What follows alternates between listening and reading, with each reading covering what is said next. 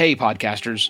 Before I get to the episode, I want to take a moment to address the June 24th Supreme Court decision to overturn Roe v. Wade. This decision stripped away the legal right to have a safe and legal abortion. Restricting access to comprehensive reproductive care, including abortion, threatens the health and independence of all Americans. This decision could also lead to the loss of other rights. To learn more about what you can do to help, go to choice.crd.co. That's choice.crd.co. And I encourage you to speak up on your podcast as well. Take care and spread the word.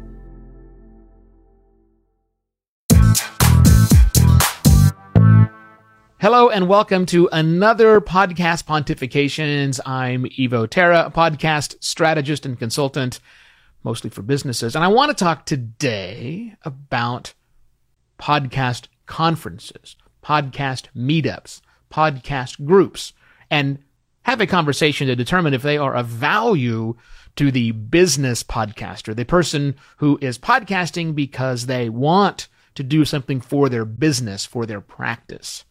That's the big conversation.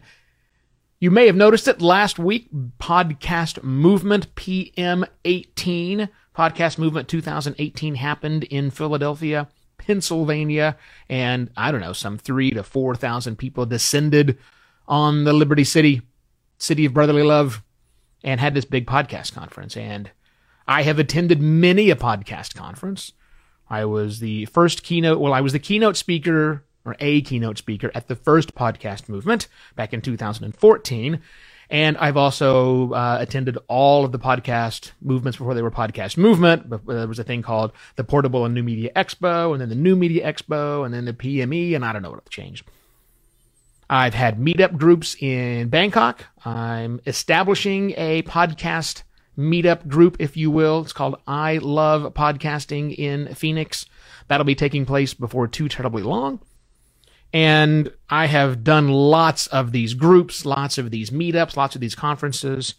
And I want to talk for a moment about whether or not business podcasters can get any value from these. Now, so the short answer is yes, obviously. It's about podcasting. There's probably a value, but I'll, I'll be honest with you, business podcaster. You have a different set of goals and objectives from the other types of podcasters which are there. Maybe I should talk about different types of podcasters for a moment first. So most of these conferences are filled with the hobbyist podcaster. That's the dude or dudette or whatever people sitting around in their basement wanting to talk about their latest D&D game. That's fine. You can do that. It's the two dorks with microphones that get together and talk about uh, their fascination and love of the game of baseball. Fine. That's wonderful. Or just two people, husband and wife team perhaps, sitting in their basement talking about their day and their week. That's fine. These are hobbyist podcasters. They're the ones that get behind the microphones and they're willing to spend big bucks um, on equipment and do all the things that others do, but they do it for the love.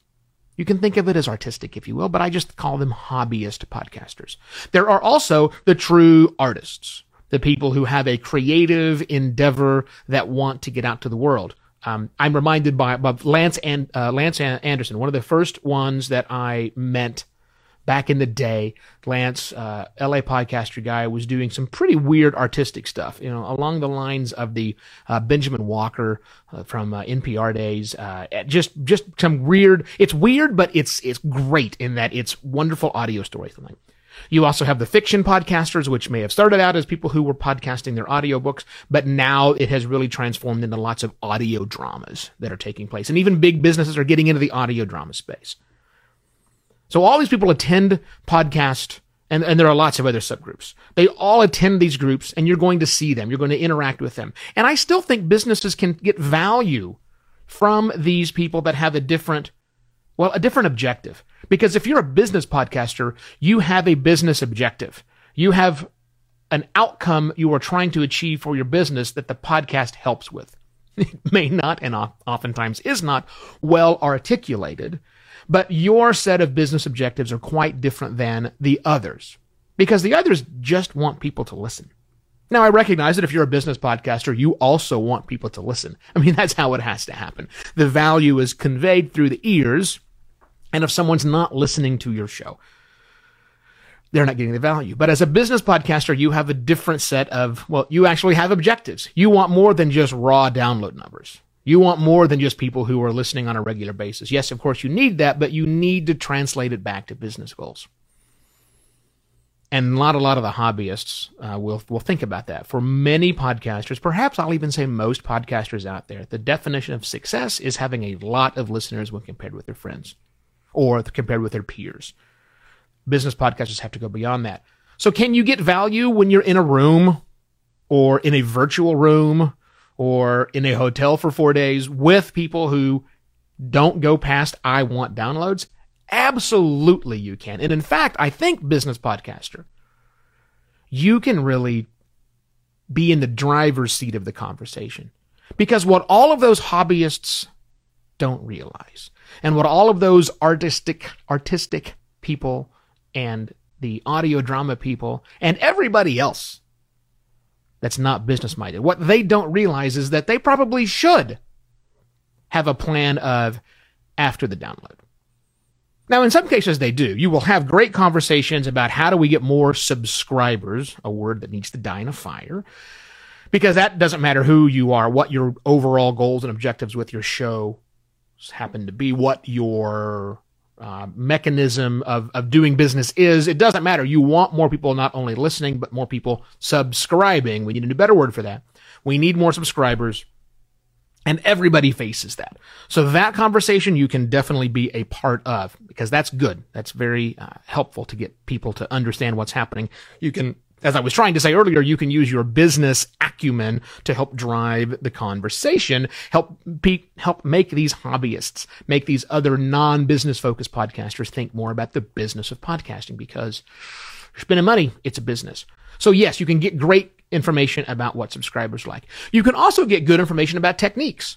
If you're a business podcaster, it's very likely that you've hired somebody like me to help do a lot of the technical stuff on the back end. So a lot of the conversations about selecting the right media host and then changes coming to the RSS 2.0 spec and should you use uh, minus 14 or minus 16 LUFS, a lot of those conversations are, are not only lost on you, but it, not important to you because again, you've likely hired out someone or you've got a group of people in your organization and that's their job to understand how the technical specs change.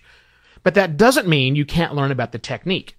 Just getting better at what you do, like proper microphone placement. Proper microphone selection is helpful to have to understand.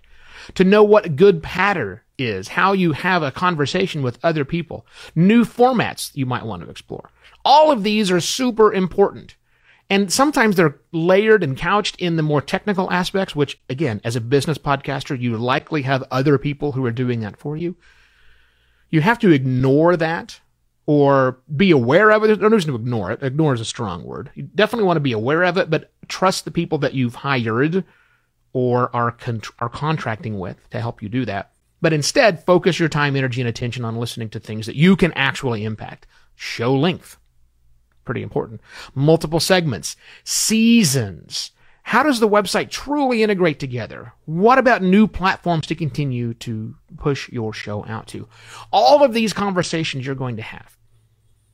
If you go to a meetup group for podcasting, if you go to a an event, just a quick little workshop how to podcast, or if you go to the big conferences, podcast movement being one of them, there are lots of them. I think as a business podcaster, you will find value in attending those if you wish to find value in it. And you'll also likely find some kindred spirits, some other business podcasters like you lurking in the back of the room going, I don't really care about this Patreon stuff these people are talking about. I don't really care about having a 800 number for people to call in. What does anybody else care about the things I do? Yeah, you'll find other people that care about the same things you do. More importantly, I think you can go lead the conversation, help those non-businessy podcasters take a business aspect to it. And that gets you uh, ingratiated into the community, if you will. Thanks for watching this another podcast pontifications, this time all about conferences I think you should attend. I do these every Monday through Friday. And uh, thank you very much for watching them. If you have any questions or need assistance on doing things, this is what I do. I launch podcasts. You can email me evo at podcastlaunch.pro. Go to podcastlaunch.pro for more information. Thanks again for watching. I'll return tomorrow with more podcast pontificating. Cheers.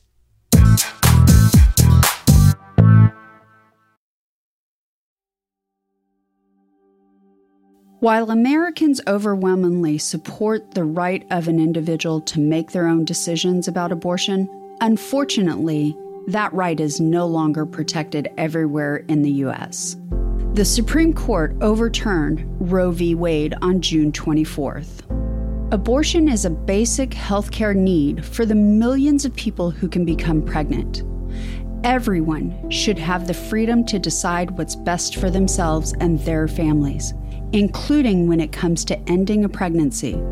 This decision has dire consequences for individual health and safety and could have harsh repercussions for other landmark decisions. Restricting access to comprehensive reproductive care, including abortion, threatens the health and independence of all Americans. Even if you live in a state where abortion rights are upheld, access to safe medical procedures shouldn't be determined by location, and it shouldn't be the privilege of a small few. You can help by donating to local abortion funds. To find out where to donate for each state, visit donationsforabortion.com. That's donations, the number four, abortion.com. If you or someone you know needs help, or if you want to get more involved, here are five resources. 1. Shout Your Abortion is a campaign to normalize abortion. 2. Don't Ban Equality is a campaign for companies to take a stand against abortion restrictions. 3. Abortion.cafe has information about where to find clinics. 4. PlanCpills.org provides early at home abortion pills that you can keep in your medicine cabinet. And five, choice.crd.co has a collection of these resources and more. We encourage you to speak up, take care, and spread the word.